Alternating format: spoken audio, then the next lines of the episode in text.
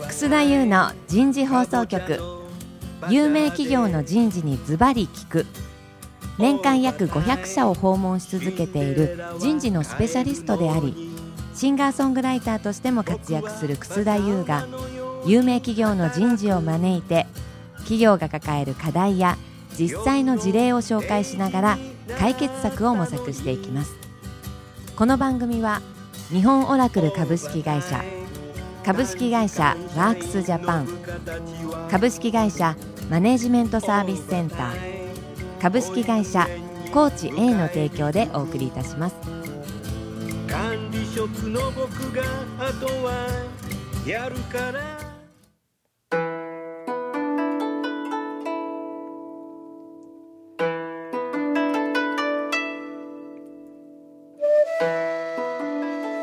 皆様新年明けましておめでとうございます楠田優の人事放送局今日は2017年最初の番組になります、えー本年もどうぞよろしくお願いいたします、えー今週から4回にわたってお送りするテーマはエグゼクティブコーチングの価値になります第1回目の今日はエグゼクティブコーチを導入した背景、えーについてですねお伝えしていきたいと思います早速ですが、えーゲストの方をご紹介いたしましょう横川レンタリース株式会社代表取締役社長神奈川雄一さんです神奈川さんどうぞよろしくお願いいたしますよろしくお願いします。続きまして株式会社コーチ A 執行役員の清水達也さんです清水さんどうぞよろしくお願いしますよろしくお願いします。改めましてお二方明けましておめでとうございますおめでとうございおめま。ですとうございます。さあ早速ですけど神奈川さんぜひ教えていただきたいんですけども、えー御社の、えービジネスについて少しお話をいただけますかはい。えー横川レンタリスという当社はですね、1月23日、はい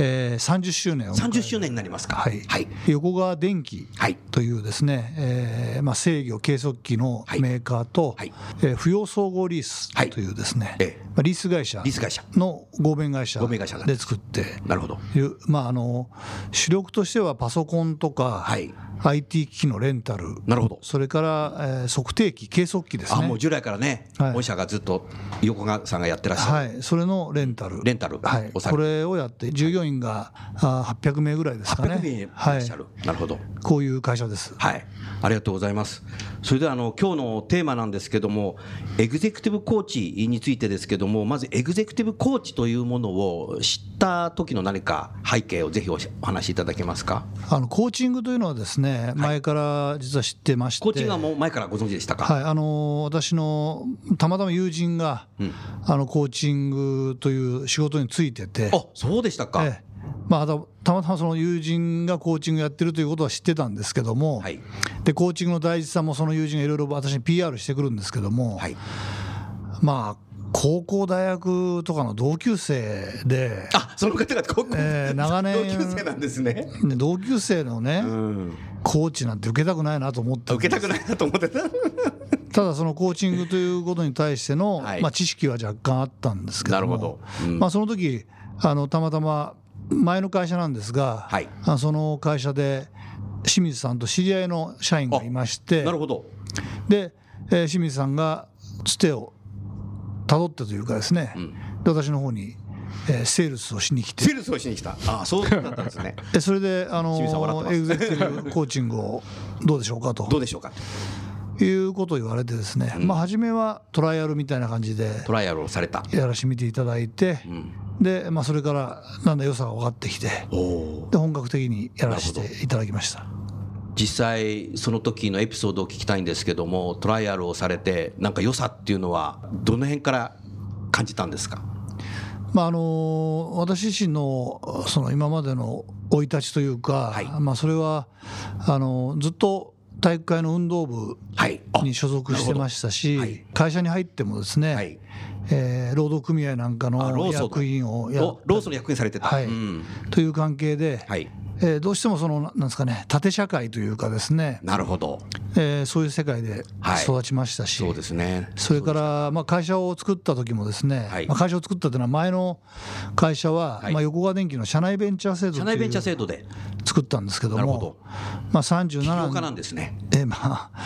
えーかっこよく言えば起業家なんですけども、37の時ですね、 37歳の時に、はい、社内ベンチャー制社度内ベンチャー制度ではい、作りまして、はいでまあ右も左も分からないで、はいえー経営をしてたんですけども、はいその時でもやっぱり上意下脱というかわ自分がうん現場に指示をして、うん、自分の思うようにやらせると、なるほど、まあ、こういうふうなあのマネジメントのスタイルうん、だったんですなねる。ほどね。そうすると金川さん、横川電機さんこの業界だとままだ管理職になってない方ですね。当時37っていうと。そうですね係長だったんですあね係、はいそうですよね。組合員ですよね。だからね。ええ組合員で、えー組合員が社長なのはまずいっていう話でそうですね それで一旦その組合員を解いて 解いて。それで管理職うん。えーなんですか準管理職的な位置づけにしてして。それで社長になったんですけども、そうするとじゃあその係長の頃ってのはまだ部下も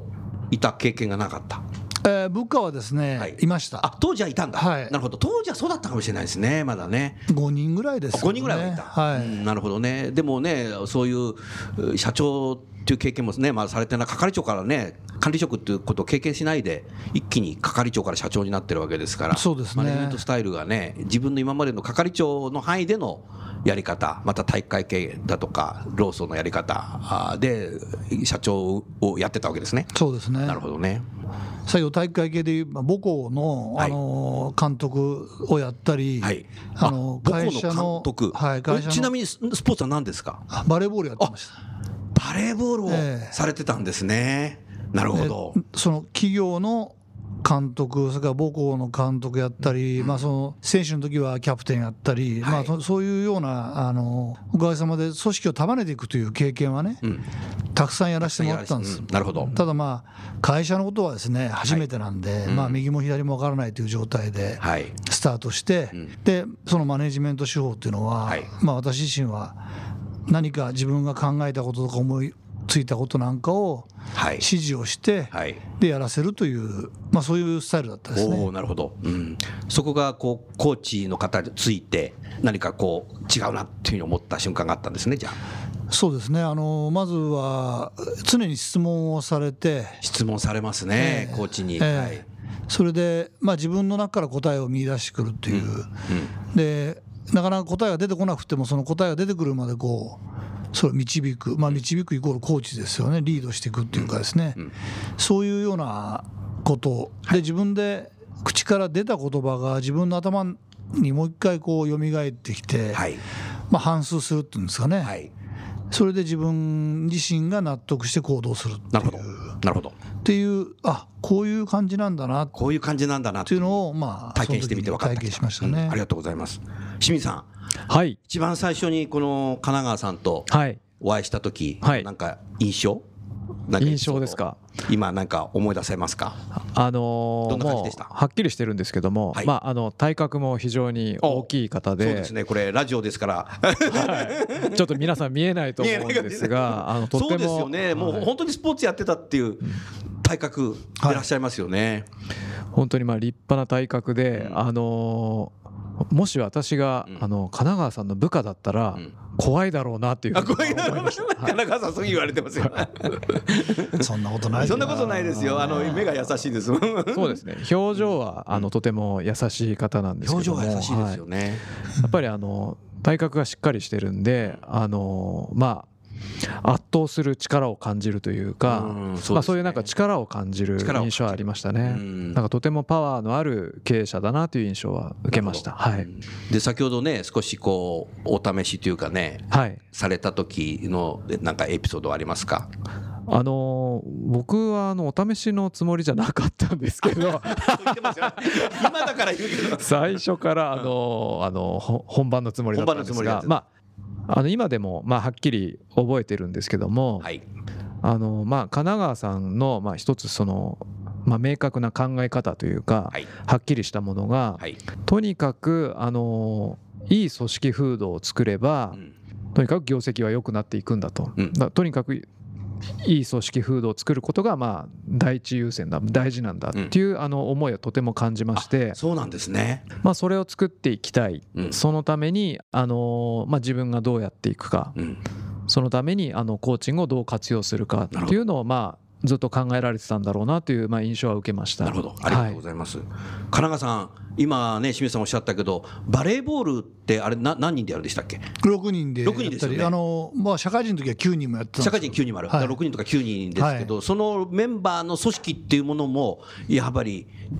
今のね、清水さんの言ったのと同じですかね。ど、うんまあ、同じで要するにですね、はい組織を活性化させるというか、うんまあ、元気にさせるっていう、まあ、それがイコール結果に結びつくっていう考え方なんですね。なるほど、僕はですね、うんだからどうやって組織を元気にするか、はい、で、まあ、アントニオ猪木さんじゃないけど元気があれば何でもできるっていうの は私の本当にずっと思ってるんでそれは、うんそうすると今までバレーボールのココーチや監督とかねいろいろこう面倒見てくる中で、やっぱり常にその6人だったり9人だったりするチームの人たちに対しても元気が出るようにいろいろこうアドバイスしてどうやったらいくこ今と日をのしてきましさ最高のパフォーマンスが出せたるか今日の試合でね今日の試合でとか今日の練習ではいパフォーマンスが出せるか、はいはいなるほどそれをすごく意識してましたねなるほど、はいうん意識されていた、はいだからそこがやっぱり会社を経営する時の一つの判断基準にもなってたのかもしれませんね。まあただですね、あの先ほど労働組合やったり、はいえー運動部の監督やったり、はいいまあ、いろいろやらせていただいたんですけどもね、はい会社っていうのはやっぱ別物ですよね。会社は別物スポ,、ええスポーツとちょっと違うバレーボールと違うまあ、あのアマチュアですから、すべてね、そのなるほどスポーツもアマチュアでしたし、あそうか、まあ、労働組合も責任はありますけども、お金を払うのは会社の方なんで、よ おっ要しゃる求通りですよをね、要求をしてればいいじゃないですか、うんまあ、責任はもちろんね、うん当然あるんであするけどんですけも、ど、まあ、従業責員任のの重さが違う。代表ですからね、うんで会社の経営はね、んやっぱりそのす社員の生活がかかってるし、社員の生活がかかっている、えーですから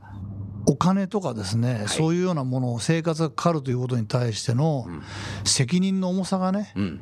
まるっきり違うと思ったんですね例えまるばっきり違うあの運動の世界だと明快なんですよ要するに勝とうとあなるほど勝とうという目標設定はどこどこに勝とうとかね、どういう試合で勝とうだとかってなるほどそういうふうに言えば、いやいやそれは違うよっていうやつはいないじゃないですかあおっしゃる通りだねそれはね 今日の試合は負け負けますなんて人はいないもんね、うん会社ではね、やっぱりそうじゃなくて、はい会社はこういう方針でとか、こういうような理念を持ってと言っててもね、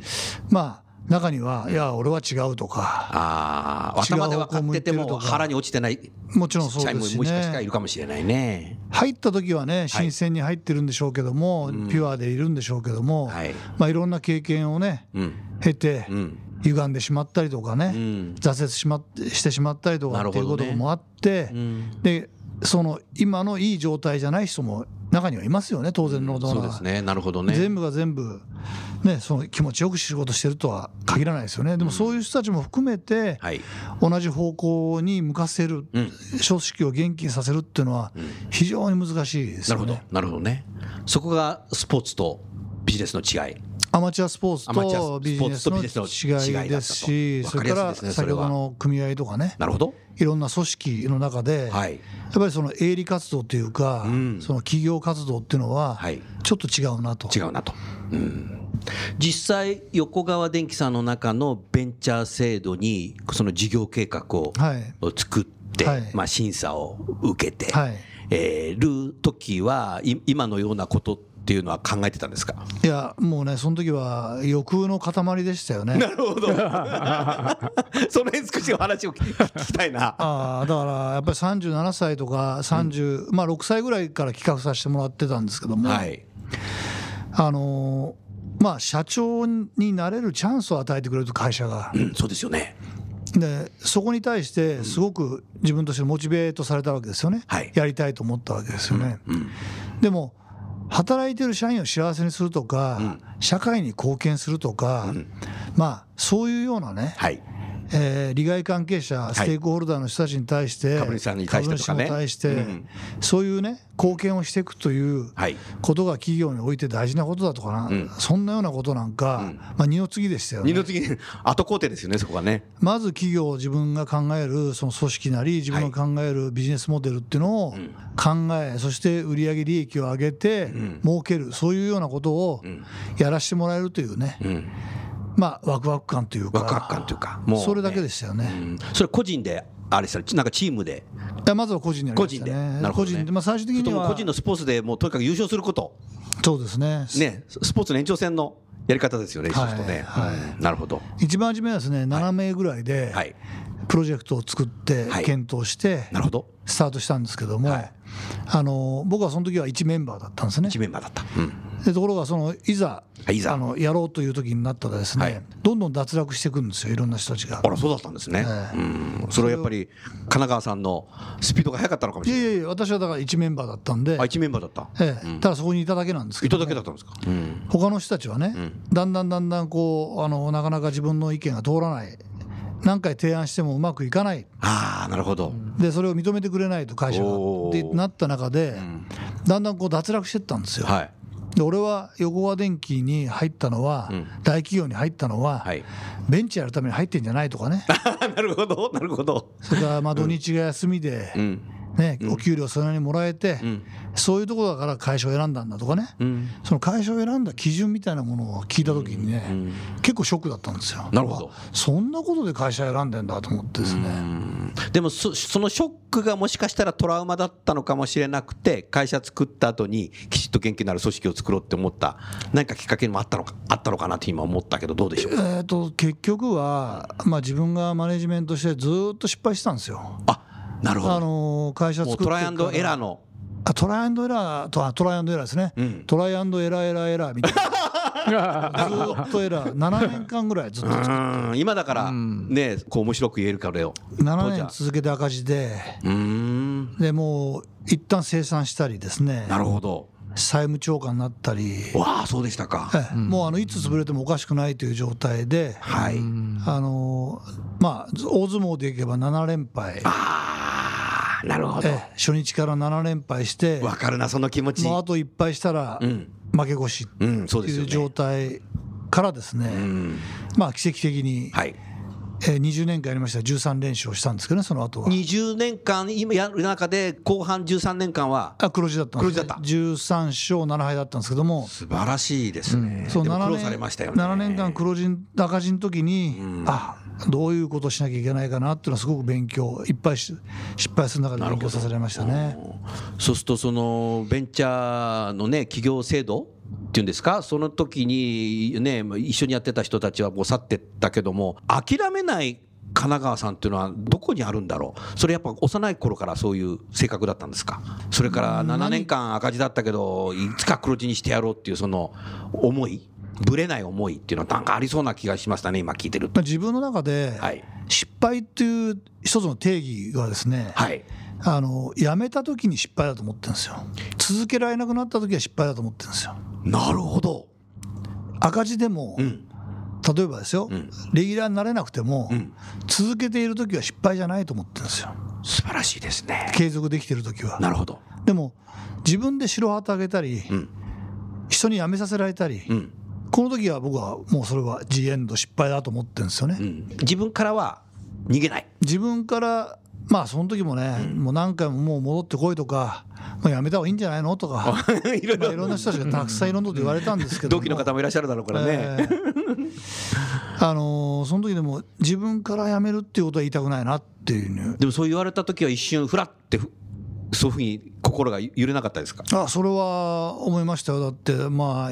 あ赤字の時は自分でもね給料本当に全部全額返上してあーできないとかっていうそういうご状態苦労ももされていたあったんではい、で親会社に残ってればね給与も賞与ももらえてすごくいいなとかねうん、いうことは思ってましたよなるほどたでだもまあ20年やってるっていうことは同期が係長だったかもしれないけど最初はいははいもうそれは課長になりはいもう部長になってますよねあもちろん事業部長ぐらいに行っちゃった人もいるんじゃない本当あもちろん役員になってる人もいます役になった方もいるんだけど自分は赤字の会社にやってたとそうですねうんそこがだから人生の分岐点だったかもしれませんけどでもねうん諦めない逃げない自分自身がうんいたんでしょうね。まああの続けていくことで何かねうん得られると思ってずっといたんですねだからまああなるの運動もそうなんですけど12歳から32まで現役でやってましたんでなるほど20年間続けてきたし、だから自分から何かをやめるっていうことは今までないんですね。はい始めたものはもうずっとやっていくと。ええなるほどまあ、その続けること自体もやっぱり難しいですよね一つのことを続おっけるしゃるのはなそうですね。うんはい、なるとほど。思います。はい、ありがとうございます。そうすると、少し具体的にそのエグゼクティブコーチの話を聞きたいんですけども、まあ、お試しということをさね、最初におっしゃってましたけど、まあ、本格的にもうされたわけ、えーですね。そうですね、はい。まあ、あのこの横川レンタリースという会社に去年の4月から社長に就任された就。任した、まあはい。まあ、20年ぶりに横川のグループに戻ってくることになったんですけども、はい後任の人にですね、はい。えーちゃんとコーチング手法じゃないけどコーチ的な位置づけで、はい。えー彼にちゃんと理解をしてもらい、彼自身を導くっていうことをんやっていきたいなと思ったんで、まあ、本格的になるほどコーチングをやろうとあでかいわゆる神奈川さん自身がコーチをつけたと。清水さんについてもらって清水さんについてもらった、はいなるほどね。ああ、そうですか。はいうん。それは2年前、うんでも1年ぐらい1前年ぐらい前。 2年前でしたっけ、えー、2年2年ぐらい前ですね2年前ぐらい前はでいすっなるほどね。うん具体的には清水さん、あの、はいエグゼクティブコーチをされる時っていうのは、どのぐらいのはいタイ,、タイミングで、はい一回どのぐらいされるんですか、その辺少しラジオ番組をお聞きの方に、あ少しお伝えしていただけますか。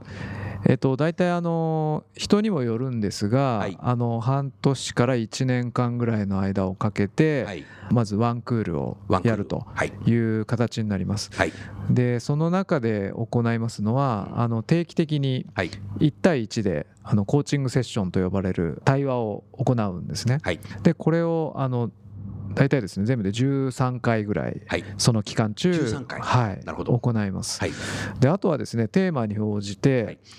調査、まあ、リサーチですね、はいといったものをこう織り交ぜて、はいまあ、それを参考にしながらコーチングセッションでなるほど。まあいろいろ考えてうん、いってあの次のアクションをまあ取っていくとなるほどいうことをまあ繰り返してい繰り返していくくというイメージですね実際、神奈川さんの時もなんかはいリサーチをリサーチしましさたれたんですか、それ、神奈川さん言って、言ってもいいんですか、けあどうぞ別リにサーチ、具体的にどういうことするんですか。えーとですね、あのいろいろやったんですが最初はあの組織全体あはのい全社員の、えー意識調査意識調査、はい、あのその目的はですね、うんまあ、神奈川さんあの作りたい組織風土はい、のイメージがはっきりしてまあしあて、ー明確だったんですね。それをあの全部調査項目にしあインタビュてーして調査項目に落として落として、うんそれがあの理想と比べて現状がどうかといおーうのを、そまのギャあ、ッリプサをーチするというのを行いましそた。れ神奈川さんドキドキだったんじゃないですかまあどう出てもいいかなと思ってま したけど結結果はねあ結果はうんあのまあ、正直素直に受け止めようと思ってましたんで、いいも悪いも、うんなるほどは結果はどうだったんですか結果はですね、はいあのまあもともと神奈川さんが事前にまず認識してた課題があってですね、はいあのまあ社員、まあ、役員の方含めて社員が皆まあん比較的受け身だと受け身あの指示するとしっかり仕事はみんなやってくれるけどうも、んしてそくれるの自ら新しいことにまあ取り組んでいくというまあチャレ力ンがジ弱いチャとレンジしなというまああの課題認識が終わりで、うんまあ実際あのリサーチをすると神奈川さん自身のリーダーシップに対すはいうんるえー社員皆さんの評価はまあとても高かったんです高ねか。ったかなりパーフェクトに近いおーよう素晴ならしいですね評価になっています。はいあまり見たことがないぐらいいい評価であしあたな。た自身が過去に見たことないようなはいぐらい素晴らしい結果そうですね。お神奈川さんそういうふうに言ってますよい、そうですか、なんか今これ話聞いてると さなんかあれですね神奈川さんあの人間ドックの結果聞いてるみたいです ね あーそうですね、人間ドックの結果出ても言うこと聞いてないです、言うこと聞いてないなるほど面白いなそうですかはいそうですね清水さん続けてくださいで、まあ、一方あの社員の意識、はい行動の状態についてはあの神奈川さんの予想されてたはいことに、まあ、とても近いあの結果で、うんえーとてもその皆さん自発性がちょっと低いとなるほかあとその社員間のうんコミュニケーションが、はいあの神奈川さんが期待してるほど、まあ、多くなかったああということとかそうだったんですかうんまあ、フードっていう観点だはと、いまあ、神奈川さんの期待値に、まあ、やはり満たない満たない。状態だったんですうね。ん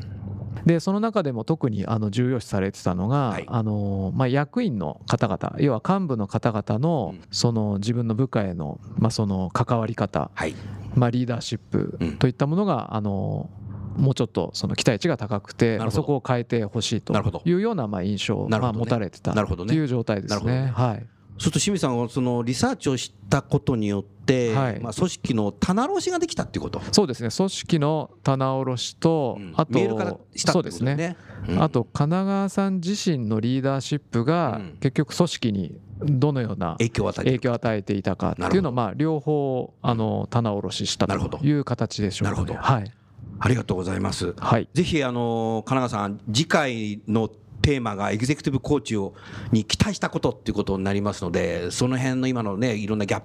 プに対してコーチをつけて、えどういう期待を持って取り組んでいったのかっていうのを次回また来週お話をいただきたいと思います、はい今日はですねあの新年最初の番組なんでお二方にその仕事上の抱負とプライベートの抱負う一つずつですね最後にあのラジオをお聞きの皆さんにですね自分自身アピールして番組を終わりたいというふうに思ってますので、はいまずあの神奈川さんの方から仕事とプライベートの抱負を一点ずつお話しいただけますかはい。まあ、仕事の方は、あの、社員をはいもっともっともっともっと元気にさせたい。もっともっと献金させたいいいですね社員の方聞いてますねこれそうですね。年頭くじになっちゃいましたね。ありがとうございとまにす。かく元気が一番だと思いますね。元気が一番あー健康もそうだけど、うん、仕事の上でのね、うんあの、モチベーションというか、はい、それがこう、高まっていけば結果はついてくるんで、がついてくるどういうふうにやったら元気になるかっていうことは私のその課題ですけ課ど題です。も、うん、まあ、とにかく元気にさせたいですね。はい、ありがとうございます。プライベートはいかがですか。プライベートはですねあのもちろん健康一番なんですけども、経験値をもっと上げたいなと経験値を上げたい。ももうう今だって神奈川さんいろんな経験されてきてるじゃないですか。なんですけど、は例えば美味しいものがあるっつったらそこに必ず行く、おお、食の方ですねえ。ーまあ、それもそうですし、いいものがどっかで展示されてるっつったら見に行くおお、だから何か面白い書物があるっつったら読む読む。要するに全てにおいて物を買ったりとかなんとか物欲だっていうことよりも、その経験に対してもっともっとね、エクスあペリエンスだのーもう578になりますんでね、はい、まあ、ある意味でちょっとそういうような時間も取れなくもないんで取ろうと思なえるばほど。あのーそういう時にとかくあの内向きになる可能性って億劫になったりとかねありますね。そういう年齢重ねるとそうなる可能性もありますけども逆にこう前向きにポジティブにポジティブにそう成いうものを長意欲が旺盛ですよね。まあねこれでこれで成長してもしょうがないからいやいやいやいや、まだまだ成長してもらわないとダメですよ。 社長就任したい。まだ 間近なので。そうですねなるほど。あ、プライベートのとこはそこで。そういうことやってみたいですねやってみたいえありがとうございます。はいじゃあ最後に清水さんはいかがですか。そうですねあのー私はあのエグゼクティブコーチングはい。といったもののあの提供する価値をですねやっぱりより高めていって、まあ、皆さんにより良いエグゼクティブコーチングをまあ提供していくために、はい。まあ、なんかそれにつながるような新しいサービスを、まあ、今年は作り上げてみたいなというふうにまあ仕事では思っていまあすり。がとうございます。はいまあ、そんなためにもですね、うんまあ、神奈川さんじゃないですが、うん自分が元気じゃなきゃいけないのおでお、なんかね、それキャップチャップしてませんか。あのー去年は、はいまあ、正直言うとあまり運動、まあ、できてなくてです運ね動できてなかった。まあ、健康管理的にはおーあのーもうちょっとちゃんとやらないといけないなと、うんまあ、認識してますので、はいまあ、今年はあの週に1回うん必ず、はい。まあ、走る、走る。はい、何キロぐらい走るんですか。そうですね考えてなかったんですけどはい。質問して、あのーコーチしてしまいました。 1 0キロ10キロはい一回に10キロ走るのそうですねあなたそれ学生時代からそういうスポーツやってきたんですかまあ学生時代はももっと走ってましたけもどっと走ってたけどはい素晴らしいですね、なるほどはい、走れないかもしれませんが、走れないかもしれない5 5キロになるかもしれないけど目標ははい多く、いや10キロ行きたいと思います。はいな、るほどはい、ぜひあのお二方有言実行で、2017年 ははい、邁進していっていただきたいなとそんなふうに思いますそれではあのちょうど時間になりましたので、えー今日のテーマはですね、えー終わりたいと思います、えーお二人ともどうもありがとうございましたありがとうございまあすりがとうございました。夜も更けてきた今回のお話はいかがでしたか終えて楠田優の残業イルミネーションとともにエンディングといたしますこの番組は日本最大級の人事ポータルサイト HR プロのウェブサイトからもお聞きいただくことができます HR プロでは人事領域に役立つさまざまな情報を提供していますご興味がある方はウェブサイトをご覧くださいこの番組は先進テクノロジーで企業の人事業務を革新する日本オラクル株式会社企業の人材採用支援キャリア支援を通じて人と企業の持続的な成長と価値創造に貢献する株式会社ワークスジャパン企業の人材戦略人材育成のプロフェッショナルカンパニー株式会社マネージメントサービスセンターエグゼクティブ向けのコーチングを提供する株式会社コーチ A の提供でお送りいたしましたそれでは来週もお楽しみに